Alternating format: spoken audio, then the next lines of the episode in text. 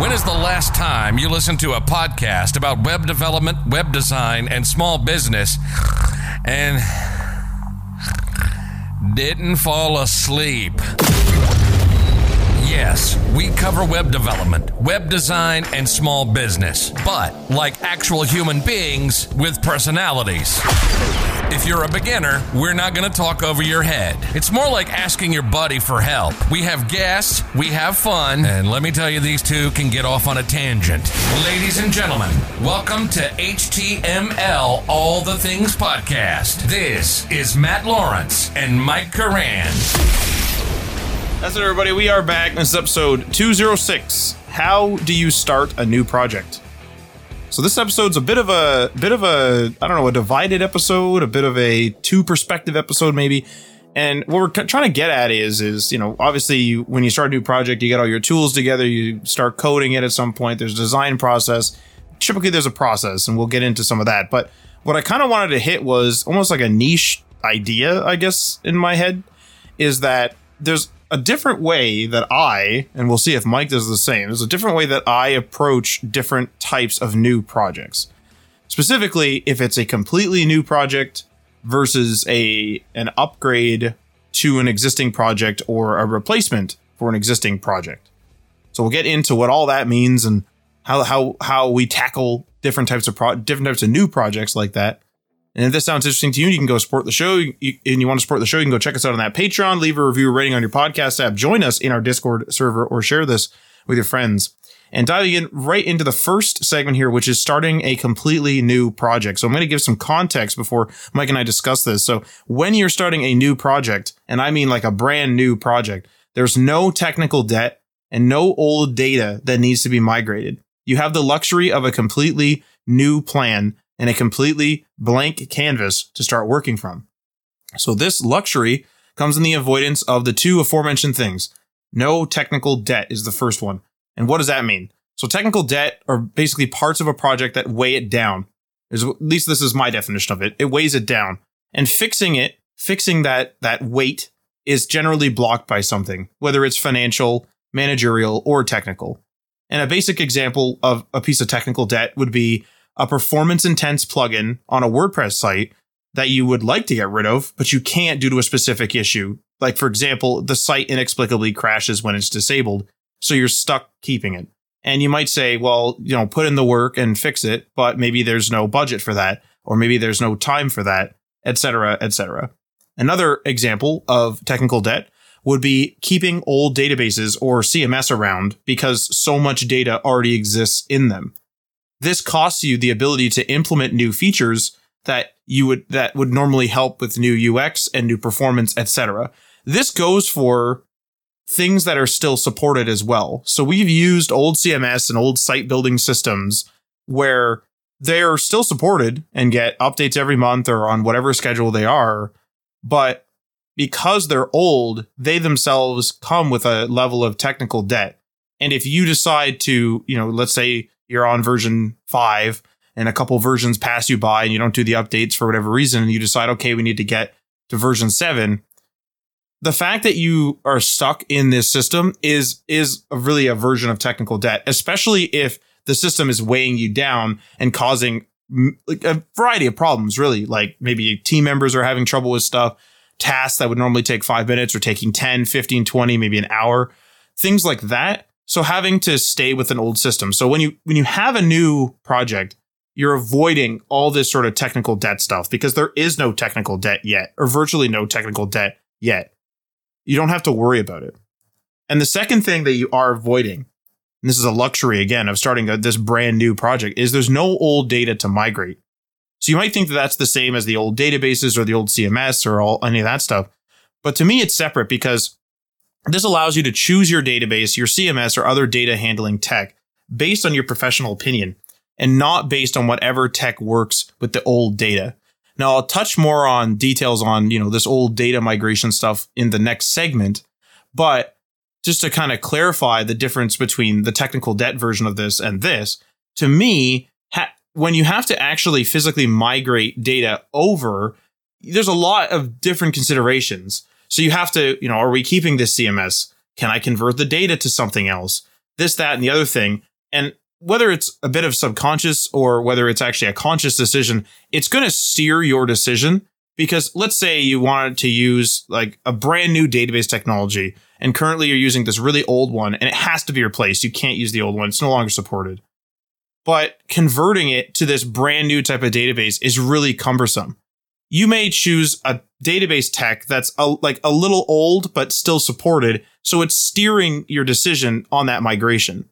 So you're avoiding this as well when you have a brand new project, which is great. But with this, there's some weird little caveats and weird little things that I've observed myself doing, having just started a brand new project.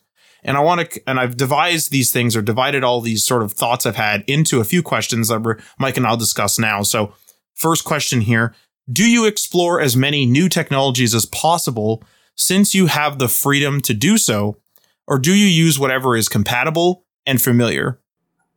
It's a really good question. Um, and honestly, like I've I've been through both stages where I've gone through and tried a bunch of different technologies, and I or and I've been to the stage where I'm like, you know what, I'm comfortable with Vue, I'm comfortable with Svelte or something like that, and I'm just going to stick with that. Plus all the other technological decisions you have to make. Obviously, it's not just front end framework when you're doing like a niche project or something, but it I, I, hate doing this because I do it every time, but like it always depends on what you're building.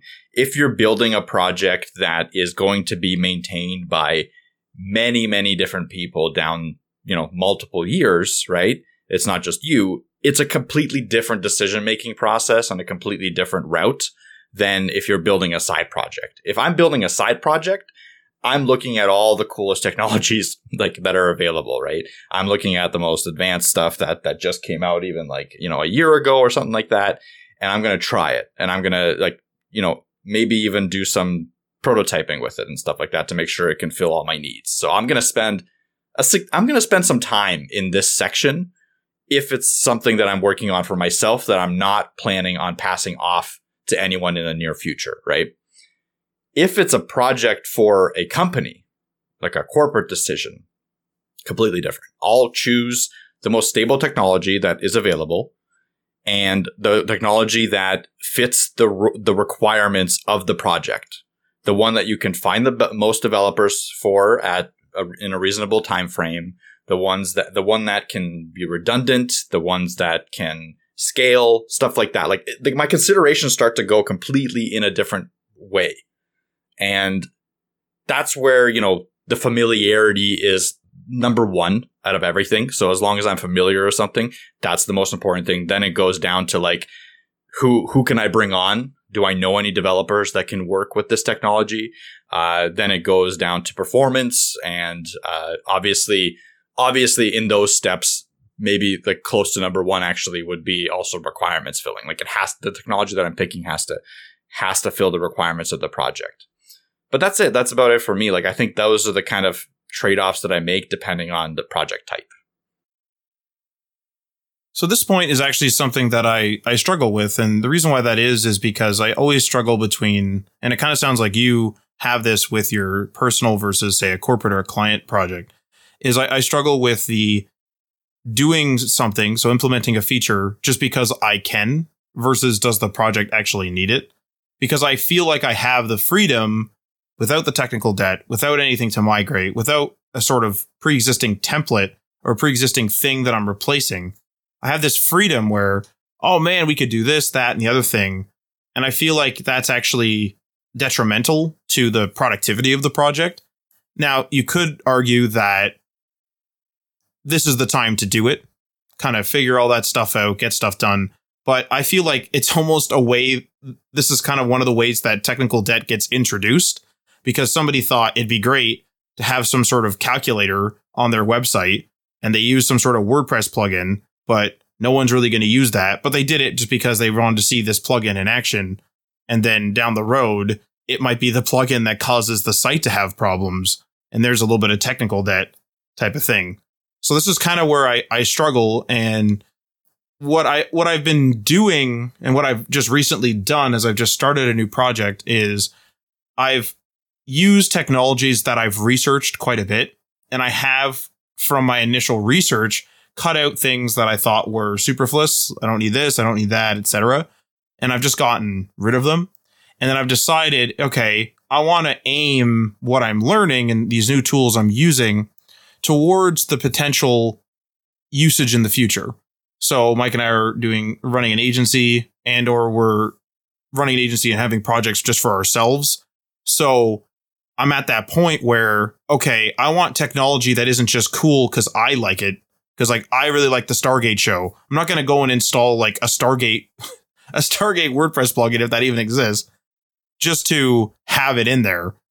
But so but so what I'm doing is I'm I'm choosing technologies that I would enjoy using that I think would make my job easier or that I think are cool, but that complement the project and complement potentially future projects. So I'm investing effectively time in this project, whatever I'm working on, but then I'm gaining skills through this practice and through these new technologies that I'm learning and some old as well, depending on whatever fits the project the best, old and new.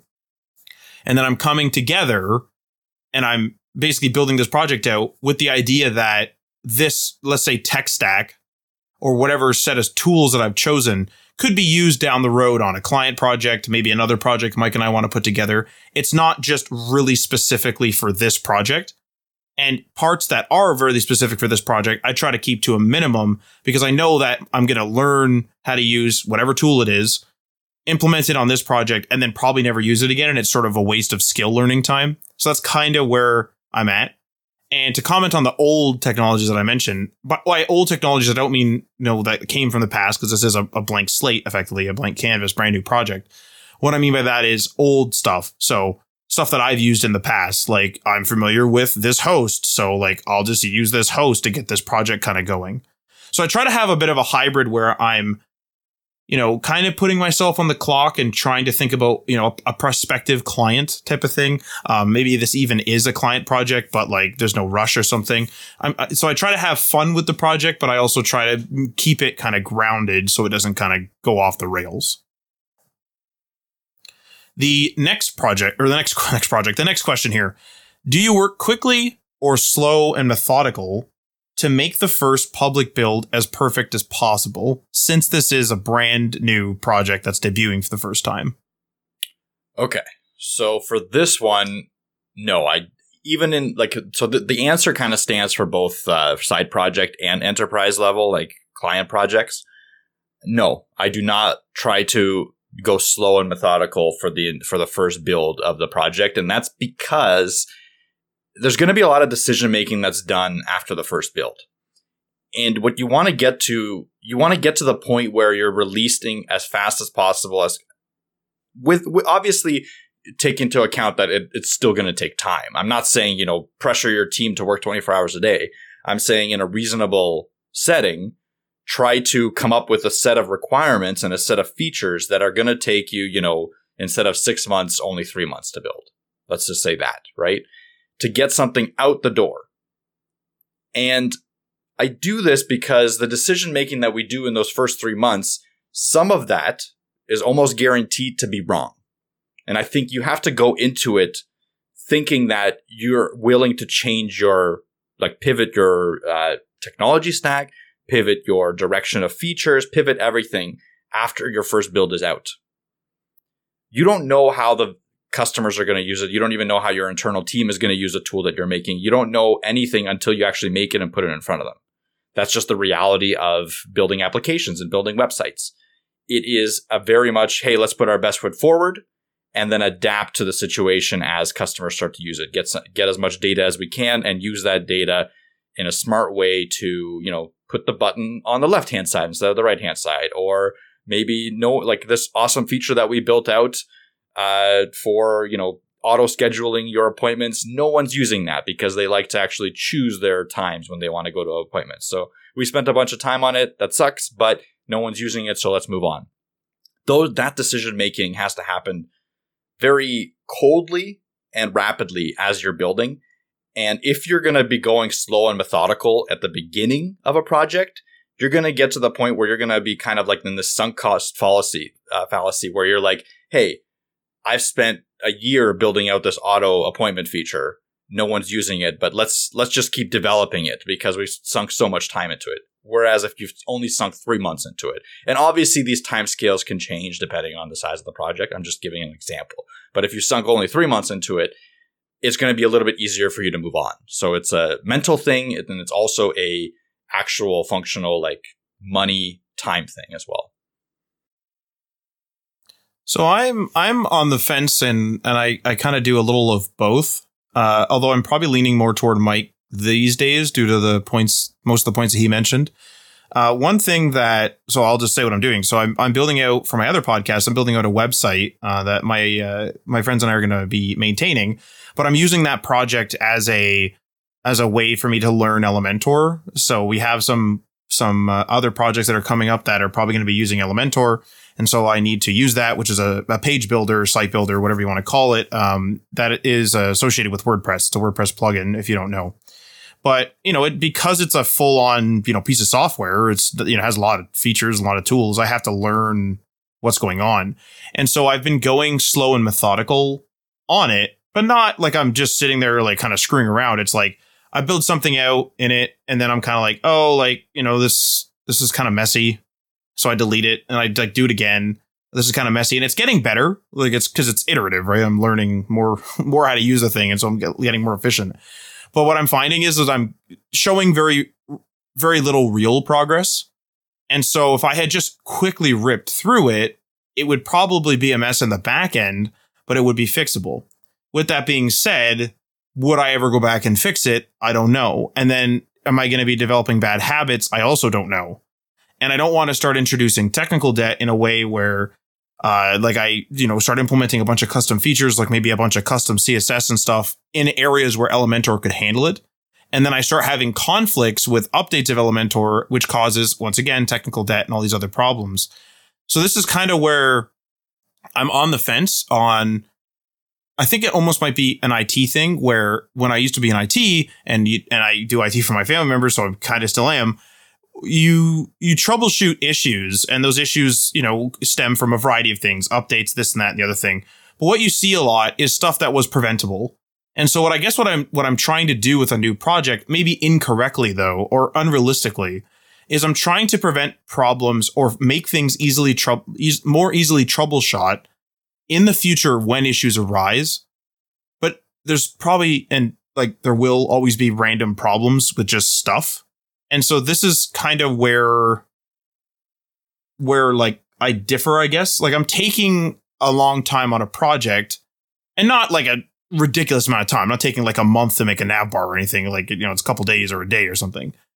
But instead of a couple of hours. And it's sort of like, is that acceptable? Maybe because now I've learned a bit of how Elementor works. So now when I go back in there, each and every time I'm getting better and better and better. And then the final project will be hopefully super polished. But does that really matter to the public? And, and this is kind of where I get torn.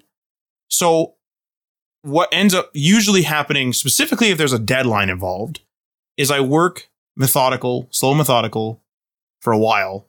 And then I realize the deadline's coming up and then I just bang it out. So I don't know if that's good or bad. Um, I don't know whether, you know, rushing through something and then even if it's just a no code tool or a page builder or whatever, whether it's a good idea to rush through something and then come back and refactor it. Because to me, I always think, you know, you're leaving a mess. So you're kind of like, you're building this project and you're leaving all this mess behind you in a wake of just chaos as you're building. But then when you get to the finished product and you're like, okay, I'm going to go back and refactor let's say you left a hundred dirt piles in your in your wake and you think you as you go through to refactor you're going to be cleaning up all these dirt piles but you're probably going to miss 10 of them and that's kind of where I always worry. And maybe, uh, maybe like incorrectly. what what is your opinion on that, Mike? Like, is that is that crazy? Like, I don't know. Like, should I be learning, especially in this Elementor case? I suppose should I be doing slow, methodical, keep refactoring, get to a, like a com- a comfort point, not fully comfortable, but like a comfort point, and then bang it out? Or is that counterintuitive? Like, what do you think? I don't know. I think everyone's different in this case. Um, but like a balanced approach isn't a bad thing. I think like, you know, getting some, getting some, a little bit of polish as you go along the way, uh, even in a rapid development cycle is not a bad thing. And I, I, I kind of, I'm, I'm more, I, I like to finish tasks now, even if it takes me an extra day. You know what I mean? I don't try to finish tasks to the point where everything's perfect. I want to say that because my mindset is if I'm doing something for the first time, it's going to be shit no matter what.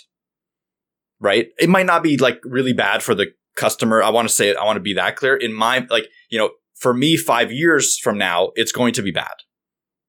So I want to get it out of the way as quickly as possible and as structurally as possible. Like I want it to be good in the sense that I'm doing my best in the given time frame, but I don't want to invest a ton of time into trying to polish something that I just don't know enough about to polish.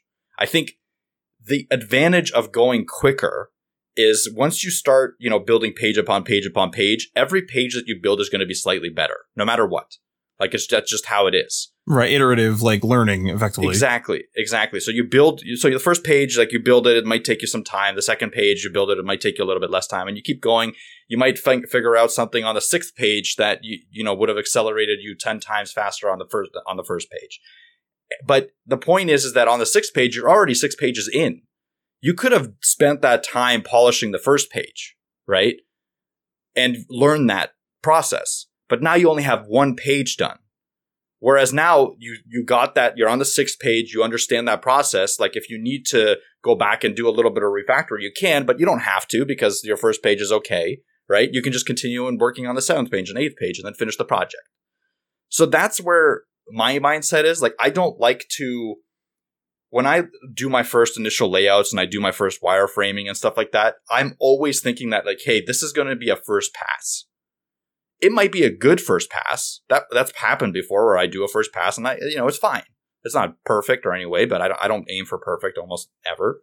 Um, so it it might just be there. But if it's not perfect, I can go back and refactor it if I need to. You're right in the sense that you're probably not going to a lot of the time, so you're going to have a hundred dirt piles in there. But if it is a project that's working out, like let's say you're the website that you're designing is all of a sudden, you know, number one on Google and stuff like that, that incentive for you to go back and refactor is going to be really high because every refactor that you make, if you have the right data, you can be like, oh, look, I've I've made this change. I made this a little bit faster. I've learned a little bit more, and look at what it's how it's impacting, you know, um, conversion rates or whatever you want to whatever you want to say. If it's a project that doesn't take off, then you're not going to refactor it. Like that's just the reality of it. You're not going to go back and refactor. So that's that's where I'm at with it. Again, I think it is different person to person, right? So like the, the level of polish you want to get to, but I, I wouldn't get too stuck on becoming good. Like you're just learning Elementor. Even if you st- stay on one page for, you know, three days and you do that for the entire project, you're still not going to be an amazing Elementor developer after you finish this project. Whereas if you finish the project in three days, and I'm just making these timeframes up. Obviously, these aren't real timeframes. If you finish the project in three days, and it's not the greatest thing in the world, you finished a project, you've gotten a good base, and now your next project is going to be better, and you have a finished project, obviously. So that's my mindset. Again, take that with a grain of salt as you may, but um, yeah. Yeah, it's almost like the way I almost thought of it was some people are going to be really polishing everything they do because and and like having to put effort into that polish um, because it's almost like an uh, either they like really like things that are super polished, but it's almost like an artistic perspective where they want this to just be just so, if you will. But then if you keep doing projects, like you're 100% correct, you keep doing projects, projects, projects, projects, projects. Like our third, or might have been our fourth Webflow project is like completely portfolioable. Like I show it off to clients. I've gotten like prospective clients in meetings. I've gotten lots of like compliments. People really like it. It took a long time.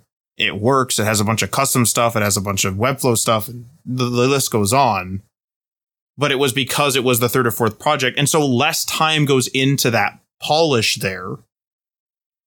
But I liked your, you know what I'm trying to say? Because I'm, I'm already got my skill so I'm not going to be making the same stupid mistakes that I made or the same inefficiencies that I've made in the first pass on my first project ever because I'm on my my third, fourth, fifth, sixth project and I'm starting from a good base. And like by almost practicing working quickly within reason, I'm not like running a race, but practicing just pushing a for uh, uh, pushing a project forward. It's almost like I'm practicing my more skills faster, if that makes sense. It's kind of a half baked thought, but yeah, I agree with that. And I like your I like your perspective on the usage of it. If I make a project like I don't know, um, I'm going to sell. I have a cup beside me. I'm going to sell these cups, and so my first pass might just be a complete template where I just re- like change the logo, you know, whatever. Quickly do this on whatever platform, Shopify, WooCommerce, whatever. It doesn't matter. I build out this thing, Squarespace, maybe even custom, but I quickly do it basically. And it's just an e-shop where I or an e-commerce shop where I sell these these literally just a plastic water cup. That's it. Well, if that thing takes off, you're 100% correct. I'm going to be, oh, you know, we're, we don't have the capacity. We need to upgrade the hosting. Oh, we, you know, we, let's really make sure, you know, this is secure or, hey, let's, let's really, really polish up this, uh, whatever plugin because it, it it's, it's kind of heavy and we're getting so many users now that we don't want to buy new hosting quite yet. And so the polishing kind of comes naturally in that case. So that makes a lot of sense. I, I'm I'm trying to make like a magnum opus, like right away, and I don't think that's how a magnum opus commonly comes about. I think that's probably my problem. Interesting. All right, final final question for this segment. How much consideration is placed into longevity? Specifically in regards to systems that are supported long term or can easily export data in common formats. This is from the perspective, once again, of you're at a blank like a brand new project, blank canvas. But you do have to consider that this project is going to have a future. And so, how is that going to look? Do you consider that at all? 100%. Yeah, I consider it very highly. Um, I think I won't use a platform that doesn't have a way to off ramp. So if, if it's a locked in, if it's a locked in platform completely with no exports, I won't even consider it. Okay. So it's definitely really high, no matter what size project that I'm going to be doing. It's just like a, I don't know what it is because I, I, like, I'm just trying to think of a time that I actually did off ramp and I can't. Um, there probably is, but I just, I want to have an exit strategy because anything can happen. Again, you build a side project, it takes off and the platform that you chose dies. That's a very possible thing at this point. There's a million and one different platforms out there for dev tools and for hosting and for uh, front end, you know, whatever. Like there's there's a million different tools out there. And the reality is is that only a small percentage of those will survive in the next 10 years. So whatever choice you make, if you're thinking long term, it's a good idea to think like, hey, can this tool, can you ex- export the data out of this tool so I can import into a different one, right? Like if you're using a CMS, let's say you're using a hosted CMS, especially like a uh, a CMS that handles all the database stuff for you, like Sanity.io, right? I love Sanity, great product, but I would not use Sanity because they hold my data if I could an off ramp. Now you can, I believe, I'm 99% sure you can off ramp off Sanity, so I'm, I would continue to use it, obviously. But if I couldn't, I wouldn't use a platform like that.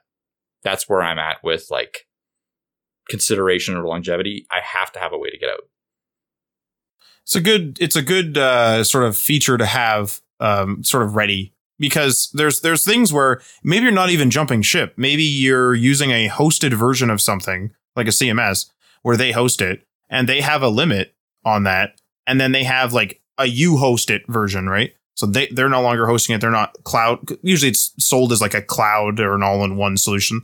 They're all in one solution or their cloud solution. You you've surpassed it, but you you really like the CMS. So you can download it and self host it, host it on your own stuff, your dedicated hardware, AWS, whatever it is. But you can host it on something more powerful. Well, you still need to kind of move that data over. And if they don't have like a specific solution for that, you're kind of quote unquote off ramping, right? And then moving over. Even if it's not about the company that you're with. If you still like them, you still want to use their product, you can kind of use this this off ramping solution to sort of get it onto your dedicated hosting type of thing it's a good it's a it's a good thing to consider, especially when things kind of get out of hand. And what I mean by that is things th- like today, specifically content, is like there's so much content that's made. It it's just like it's out of control. There's just a ton of content, and you could easily surpass a CMS's limits. You could easily surpass your host's bandwidth, um, especially if you're trying you're taking off you could easily surpass a bunch of stuff like that. And you need an off ramp just for that due to success. You don't want to be having to manually move over 200 like thousand blog posts or something crazy if you have a big team. You don't want to move over seven years of, of content over, especially when content is again like pumped out so quickly. And so absolutely an off ramp, you know, is really, really crucial to uh, longevity. Absolutely. Also, I would consider in, in addition to an off ramp, I'd consider, although I don't consider, I consider this a lot and I also don't, and that is product support. And that might sound stupid, but just hear me out. So it depends on what it is. So if I'm building out something and it's like an e-commerce shop, I mean, WooCommerce better be maintained. I mean, I, I want to have all the latest security and stuff, of course. Um, and all the latest, you know, credit card systems because regulations change and the list goes on, right? So of course I want all that stuff. So I need that to be supported. But something that is sort of less that you might build yourself that you yourself wouldn't support. An example would be if you made just like a really quick little slider or made a little quick little light box for an image and you know you're not going to be patching that thing unless there's a problem and the client calls you and they pay you and then you go and you fix it you're not going to be supporting this thing on an ongoing basis with versions and patch notes and everything else. Stuff like that i don't really care too much about support but really critical things that need that need support like e-commerce or like the actual full platform like if wordpress was like we're no longer like supported be like ah, i kind of gonna leave i think that type of stuff. So that's a, so the product or the plugin or whatever it is that I'm using, it's how often it's supported or if it's still supported does come into the longevity conversation at varying degrees, is basically how I look at it there. Uh, next segment altogether. So this is uh, you know, kind of changing gears a bit. This is starting a new upgrade to a project. So this section refers to projects that are heavily reliant on an old version of the project basically replacing an old site with a new site is probably the most basic example. And an example, like a more specific example of that would be building a new WordPress site or heavily renovating an existing one based on an older version. So literally, you know, taking someone's old WordPress site and then you're starting on a brand new install of WordPress and you're, you know, mimicking or even import export some of the stuff out of the old and into the new or you're taking their old WordPress instance and you're you're leaving no stone unturned. You're doing a full renovation. You're deleting things. You're doing this and that. You're breaking it and this and that in a test environment to just really clean it up. So this is what I mean by like a, a new upgrade to a project. You have you're bringing along with you all this technical debt and stuff like this. And so with that, in this context of doing this upgrade, you cannot avoid technical debt because you're going to inherit at least some of it, even if you're cutting features. You might be stuck using an old database or two to, pre- to preserve hundreds of hours that were put into filling in the old database. Old plugins and software licenses may force you to use old over new technologies based on maybe how much the new license is. Maybe the new license is on a subscription basis and the old license was perpetual and so you're you're stuck with the perpetual license cuz someone won't sign off on that or maybe some maybe you're stuck on an older version of something due to grandfathered in pricing and the uh, company or whoever client does not want to purchase anything else. So there's a couple of financial decisions that can affect your technical debt. And then obviously it, those those things because they're older will more than likely have some technical problems so there's more technical debt. Uh, you also cannot avoid old data to migrate. So a good portion of your time will be finding systems that work with your old data, whether it be a fully compatible system or maybe a way to convert and update it or a way to like get it into a state in which you can move it into your new CMS or new whatever. You can't avoid this, especially if it's an upgrade like like what we're talking about here. Now this type of thing, this sort of data manipulation, data compatibility, this limits and often steers your technology choices landing somewhere you'll, you'll often land somewhere between the tech you want to use and good enough. So you're let's say there's a 10 point scale and you're at zero right now. That's what that's where you're currently at. And like that's the database you're using. And then right at 10, which is the best, that's the one you want to use. You might end up around six or five or seven because there might be a maybe your old database or your old th- your old uh, technology is no longer supported but it can be exported and easily imported into a system that is also old but is still supported but is not your first choice. So you, you're probably going to end up not at the technology you want but the technology that you're going to end up using due to financial or due to that issue etc so with all that laid out some questions once again. Can a bad enough old project make you turn away a job for a new project if the old project needs to be largely respected? Mike, what do you think? I mean, I'm kind of going through something like this at my current job. Um, and I'm going to say yes, definitely there is a there are probably a lot of situations that would cause this, but I'll give an example on what I would reject. If I'm being brought onto a project where I need to upgrade the systems from something pretty old, let's say Joomla, because I don't like Joomla, and I don't think a lot of our users like Joomla, so I'll kind of shit on it a little bit. Um, let's say I need to upgrade something from Joomla to, I don't know, Shopify or something. I don't know. Anyway, it's if the situation is that I have to respect a lot of the current Joomla systems, or even if I have to dive into them deeply, and there isn't an expert on hand that knows those systems, because maybe they left to go to a different company or the contracting firm is done or whatever. Like that situation is actually pretty common. Those are the kinds of jobs that I would be very hesitant on taking because the discovery time and the, the ramp up time just to learn Joomla, because you got to learn it to a pretty high degree to be able to deconstruct and replace it and while respecting some of the systems, right? Like there's a lot to a platform, especially something that if that something was built over a 10 year period, right? Let's say that was the case. Imagine all the promo codes that could have gone into it with an e-commerce site, the bundles that could have been put together, the special situations of like return status and stuff like that. Like there's a million different things that could be in there that the initial requirement gathering wouldn't get. Like the manager, the management or the sales or the marketing team that you're talking to don't know all the situations that the development team would have would have covered. So it's your job to go in and not only do the initial ga- requirements gathering, but the discovery process of everything that they've missed. Because they might have, you know, the marketing team might not know about the five, the promo that was put in five years ago that every Saturday there's a special or something like that that random people can get. They might forget about it, whatever, but that's in the system. So it's an automated system. So you have to go in and learn how all those systems are put in place. So if it's a system that I don't know, I don't know Joomla, and I have to go in and learn Joomla from scratch while respecting it and while m- migrating it and maybe maintaining it because that's a very common process too is like they bring in another firm to do the migration but during that migration there's like promos that come out there's different uh there's fixes that need to happen and now it's on your shoulders as well like maintaining this old system while migrating it it could be a whole disaster, right? Like start to finish.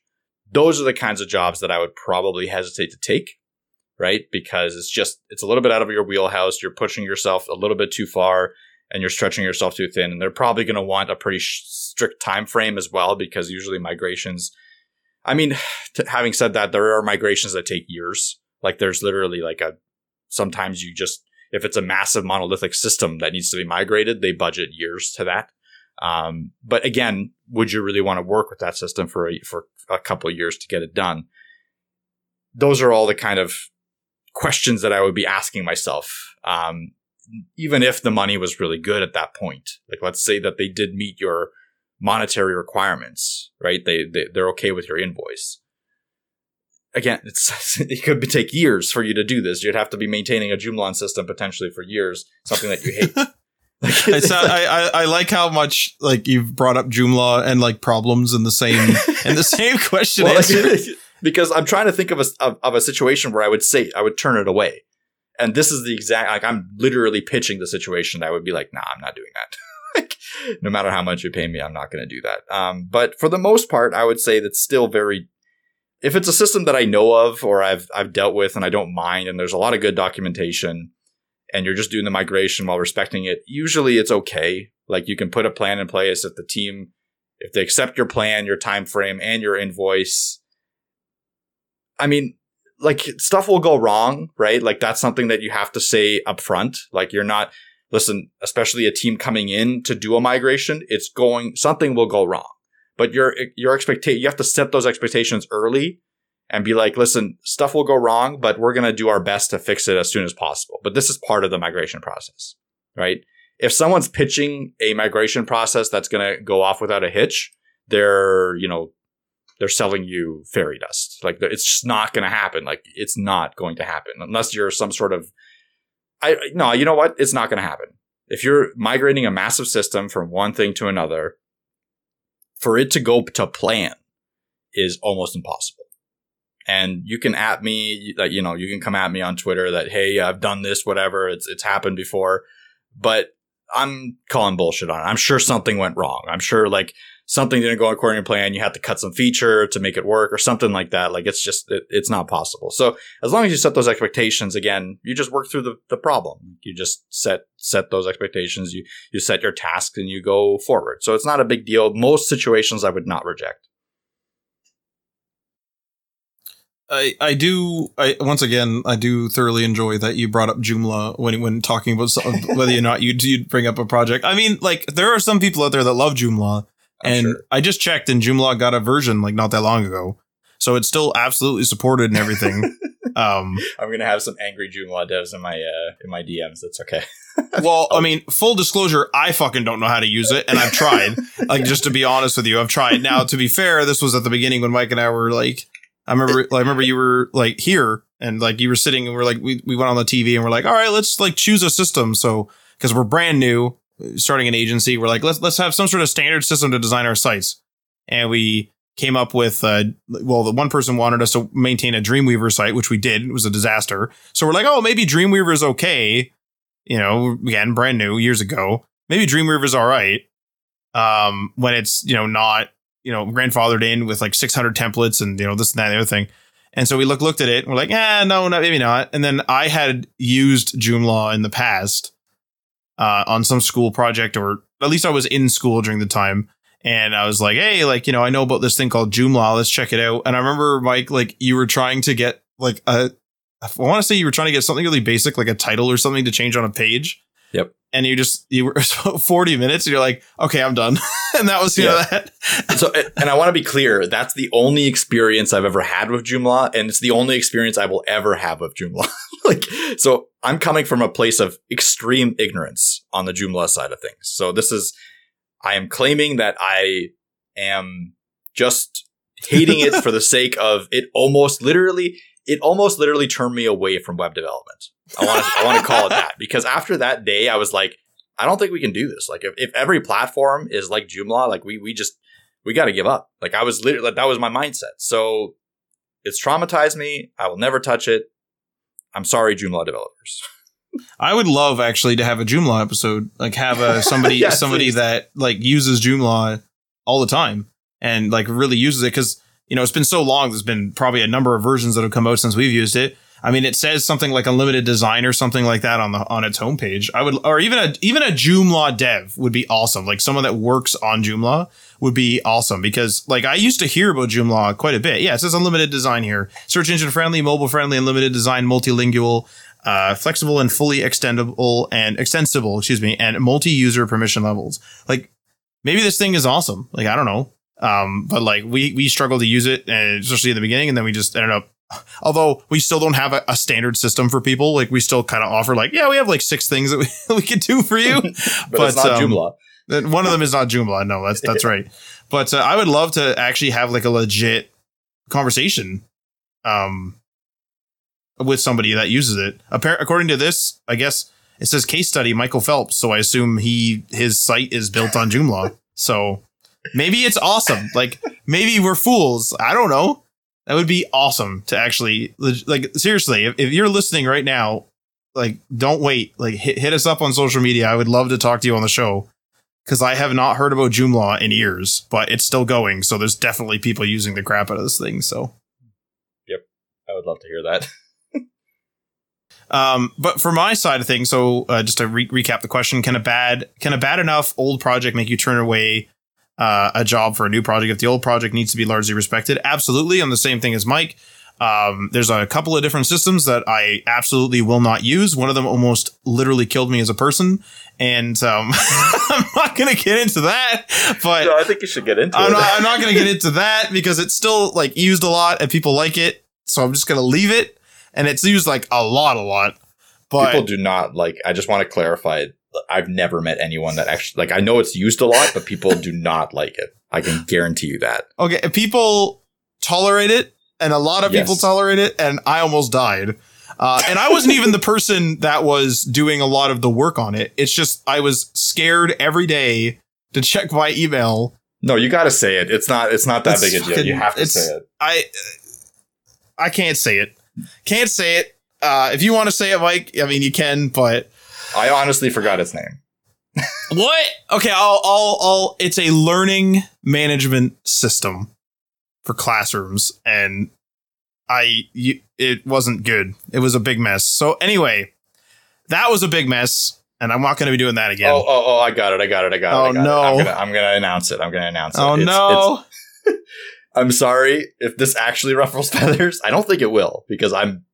I've talked to three or four different people other than yourself and our developer. Uh, Moodle, the Moodle open source learning platform is. It's not good. Like I'll just say it. And anyone that's used it in their universities, so like a lot of people that have gone to US universities or Canadian universities, they use Moodle because it's an open source free system. It's trash. Like it is so bad in so many different ways. now hang on, hang on. Okay, I'm the person that like. I almost died because we worked on like a really busy project on it, and like I'd never used Moodle before. First time I ever used it, used it, and then we had like every fucking issue physically possible, and we also had to customize Moodle for a very specific set of very specific and like legally required changes to the learning platform, not because of Moodle, but due to like whatever, and due to like the project itself. And like we had problems of every type login issues, people getting banned randomly, suspension problems, email problems, like everything.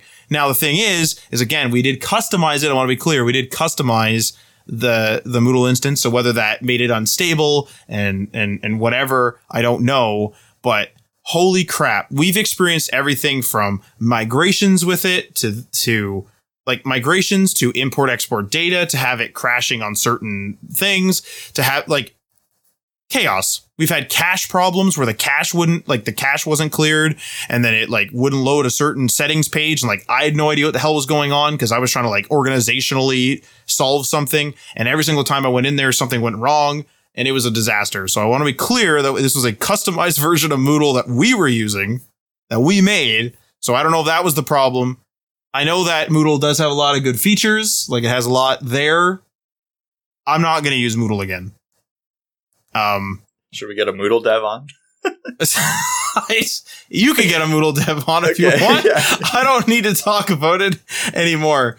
Um, I mean, the same. To be fair, like the same thing would have happened if I was working on like a really bad like WordPress instance, and we had all the you know, oh, we need to migrate now. Now we need to do this, you do that, and we had so many things where we had to customize WordPress, and then like customize literally like the core of WordPress, and then we had to like if we if if it got to that point with WordPress, I'd be writing off WordPress the exact same way. I want to be clear. So if you use Moodle and you like it, I understand. But for my very particular case, I'm out.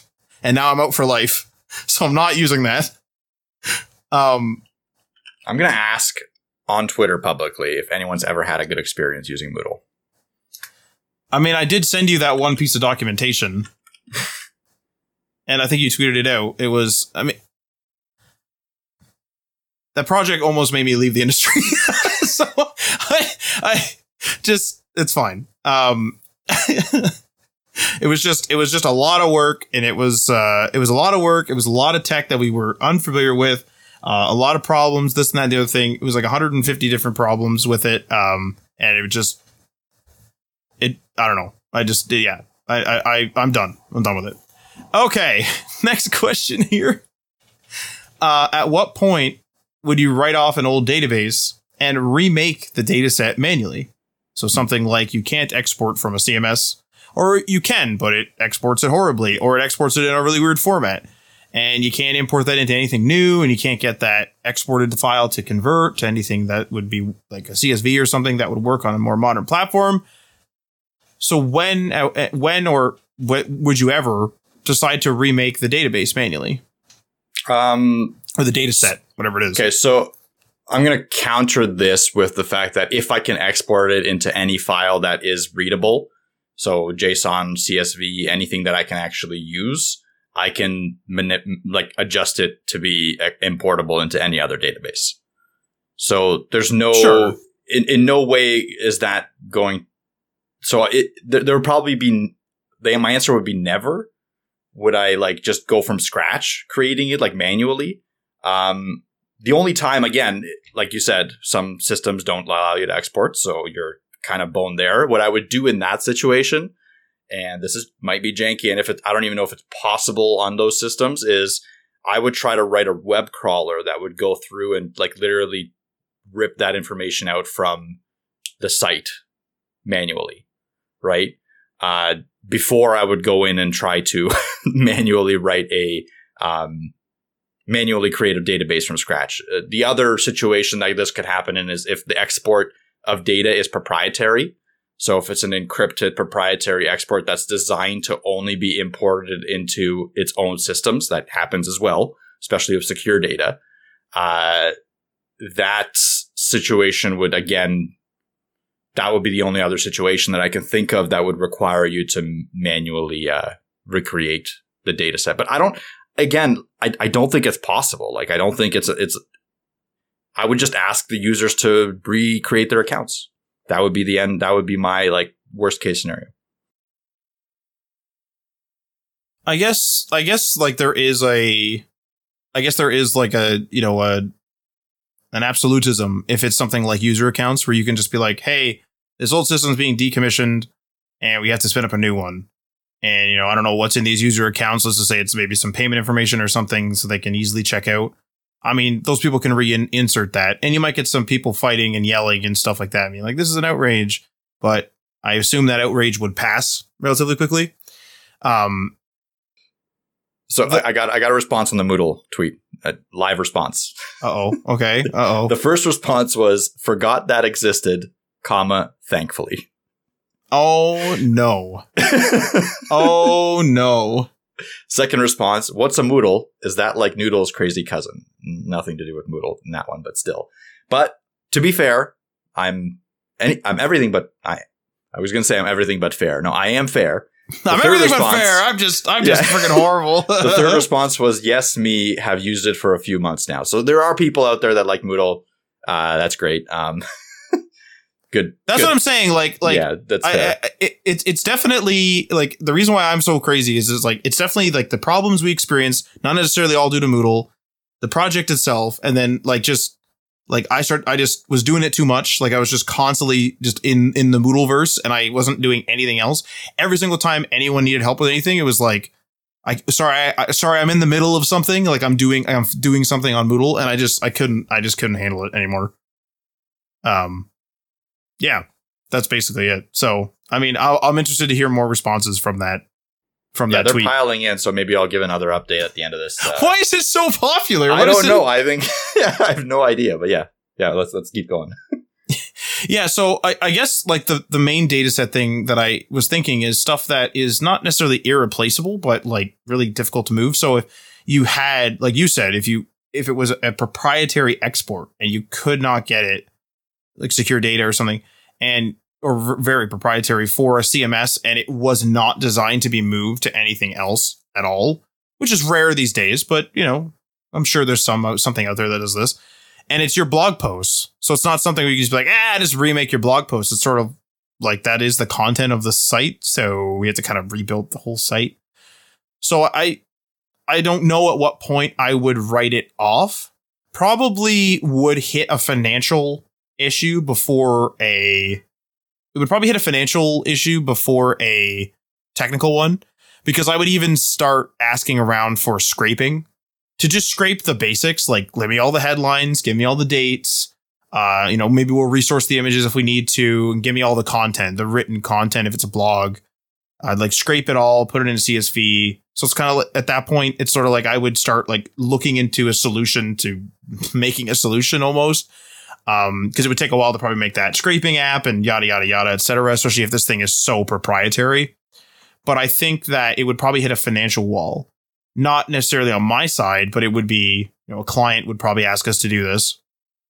And because Mike and I usually have stuff with exit strategies, like we already said, or has an exit ramp. And what ended up, what ended up happening is, is they would just say, Hey, you know, I'm not going to pay for someone to make a web app just to recover my data. And then the, like the project would probably fall apart at that point. So I think ultimately, you know, it, given every single technical potential thing that I could think of and probably talking to other people, other professionals as well, if I just could not remake this data set or, or, or, or export it or extract it in some way, if I just could not do it, then fine. I guess like that's, that's the end of the road. But again, the money roadblock, the financial roadblock would probably come first. That's my opinion anyway. Next question here, and, and final question as well. At what point would you demand a quick, or excuse me, a complete rebuild with no old features being respected? How bad does the project have to be in order for you to say, that's it, we're rebuilding this? And even though, you know, obviously like both projects will have a nav bar or something like that, that's not what I mean by features. What I mean is, is, you know, we're not keeping your old calculator plugin. We need a calculator, we're using a new one. Like that's it. We're not using all any of this old stuff. At what point do you what what point would you be pushed to this point, Mike?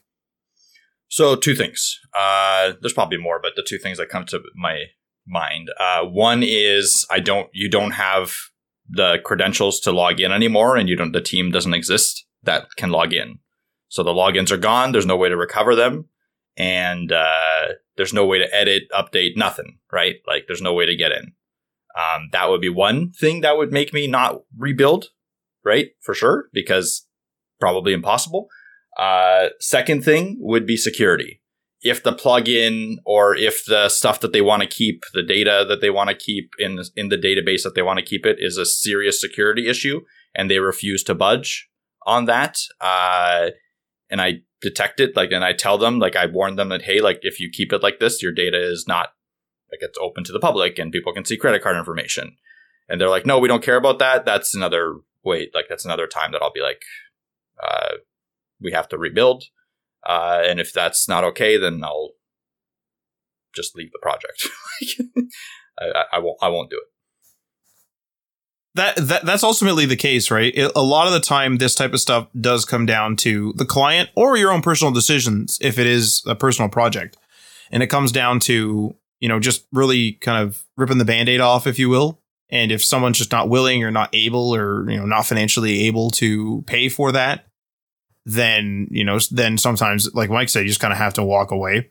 I agree with that though.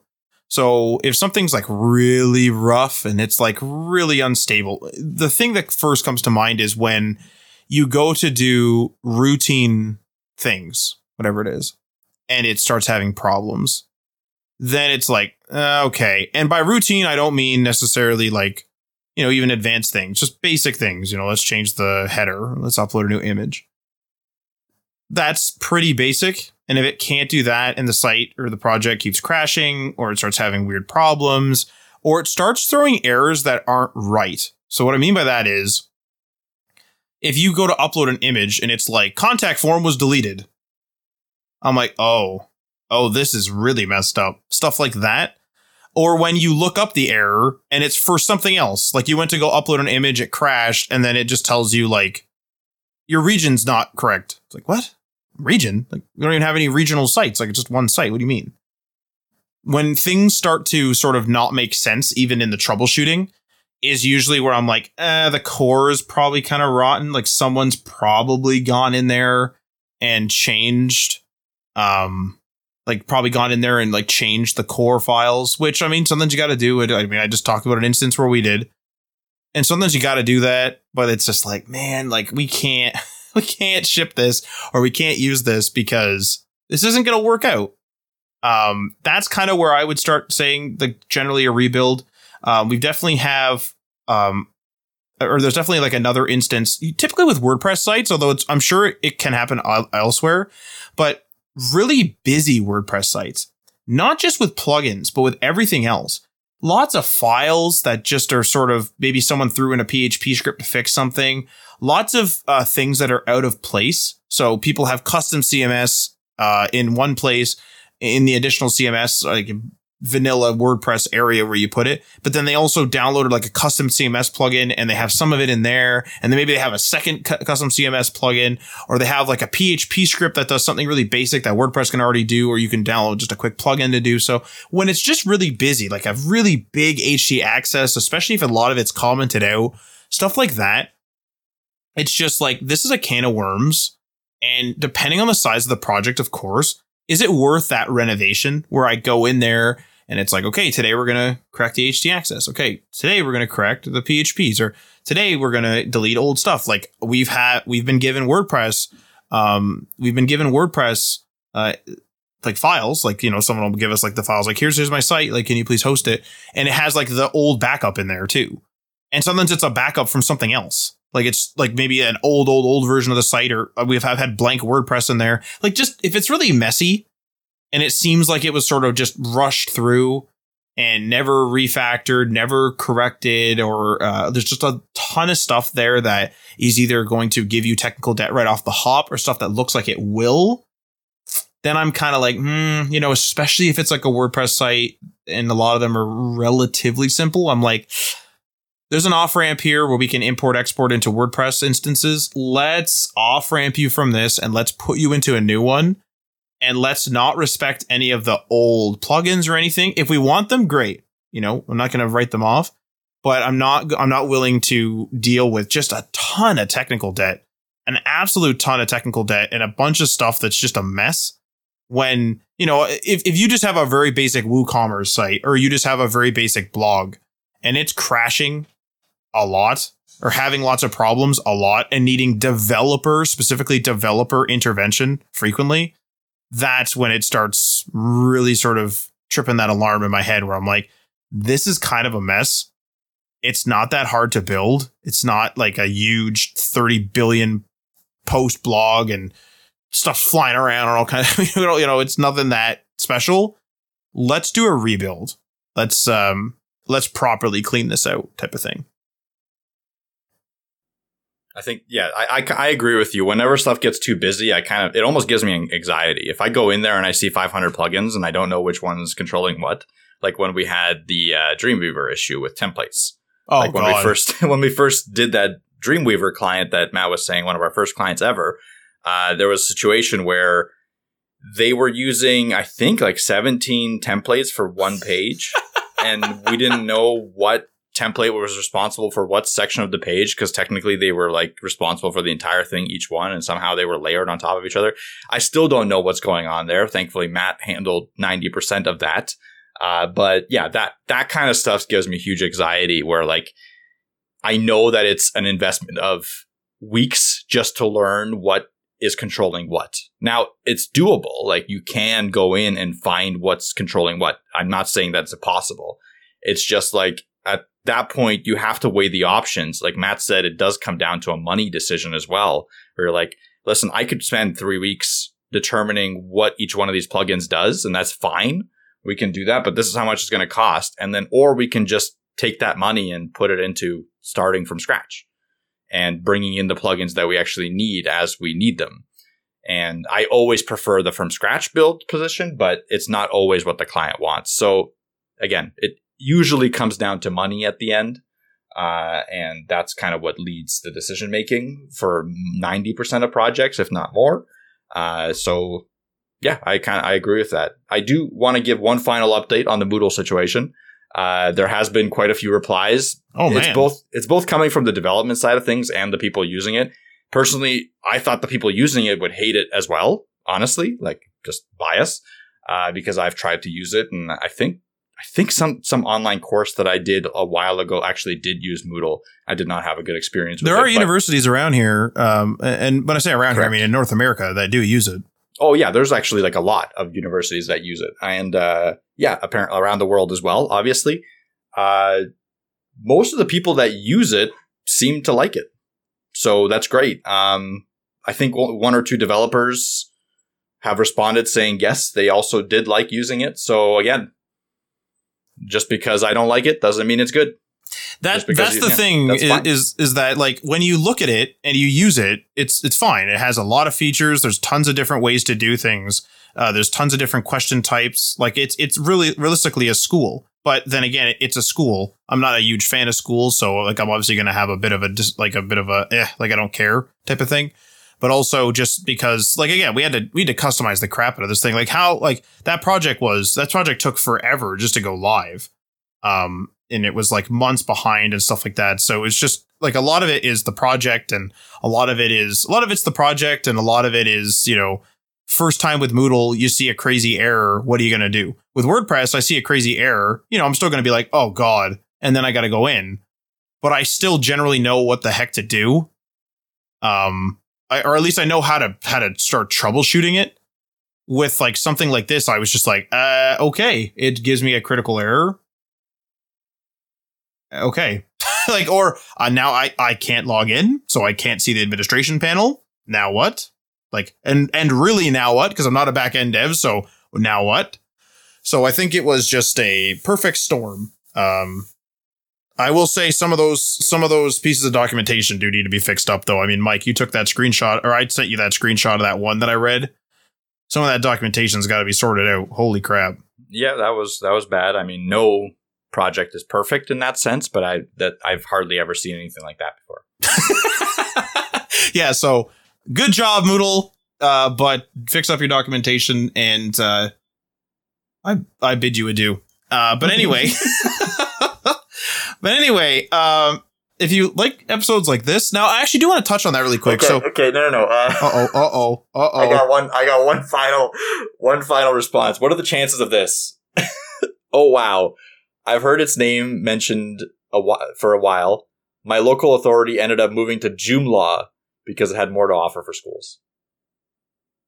What are the Oh chances? What are the chances of both of those, both Moodle and Joomla being mentioned in the same post? That I don't know what Joomla, like, not that I know what Joomla has, but I don't know what would be missing out of Moodle for a school. Like, we were doing something really, really particular, but it just like a school, like from my own personal experience as a student. What the heck would Moodle not have? That's crazy because there's hundreds of features I haven't touched in Moodle. yep. Okay, well, there's a lot of tools out there. I mean, we were talking about Couch CMS the other day. That was that was awesome. I, I couldn't believe that. I think you added, or so, maybe the person that tweeted it added me, or like you you added me to the thread or Yeah, I something. brought- I brought you in. Yeah, I knew you but it was, that. And it was like I was like Couch CMS. Like someone's talking about Couch CMS, and I like Couch CMS. I like it a lot. Yeah. I just moved along because I thought that the responsivity could do could uh, you know use some work, and we had clients that wanted a lot of a lot of features, and I was like, well, I got to use something like WordPress or got to use something like Webflow or what have you, what have you. Um, but like, I like Couch CMS. If I had to make a personal site and someone was like, you know, choose from a bunch of different things, I I might choose Couch CMS. I don't know. I like Couch CMS. It's a good one, and I can't believe like it's it's interesting to me that like something like that doesn't come up all the time. Like I- feel like we shoot for the stars a bit too much. Mm-hmm. It's like there's a lot of people that are like really successful and products that are really successful that aren't like in the zeitgeist, right? They're not like the Clash of Clans or whatever of of, of, of mobile games, let's say. But there's tons of mobile games making hundreds of thousands of dollars a month, millions of dollars a month that are they don't have commercials, they don't have TV, they don't have this and that and the other thing. Crazy. There's a lot out there.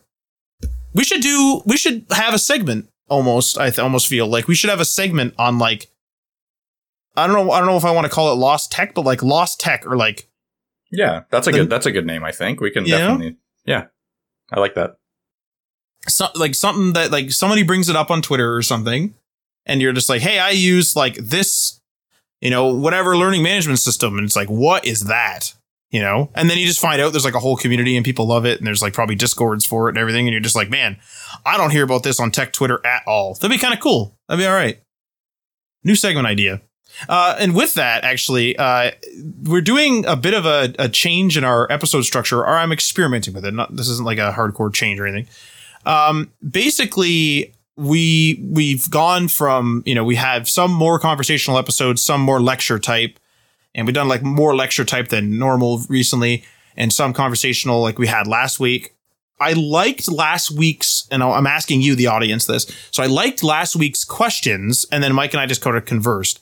In this episode, I did a bit of a hybrid where I have a bit of an introduction, a bit of a let's set up the foundation of the product or of the uh, of the topic in sort of a foundational form and, and and just really basics. Like, hey, like this is where these are the the basics you need to know to understand why where these questions are coming from, and then the questions sort of drive or they do drive conversation between Mike and I.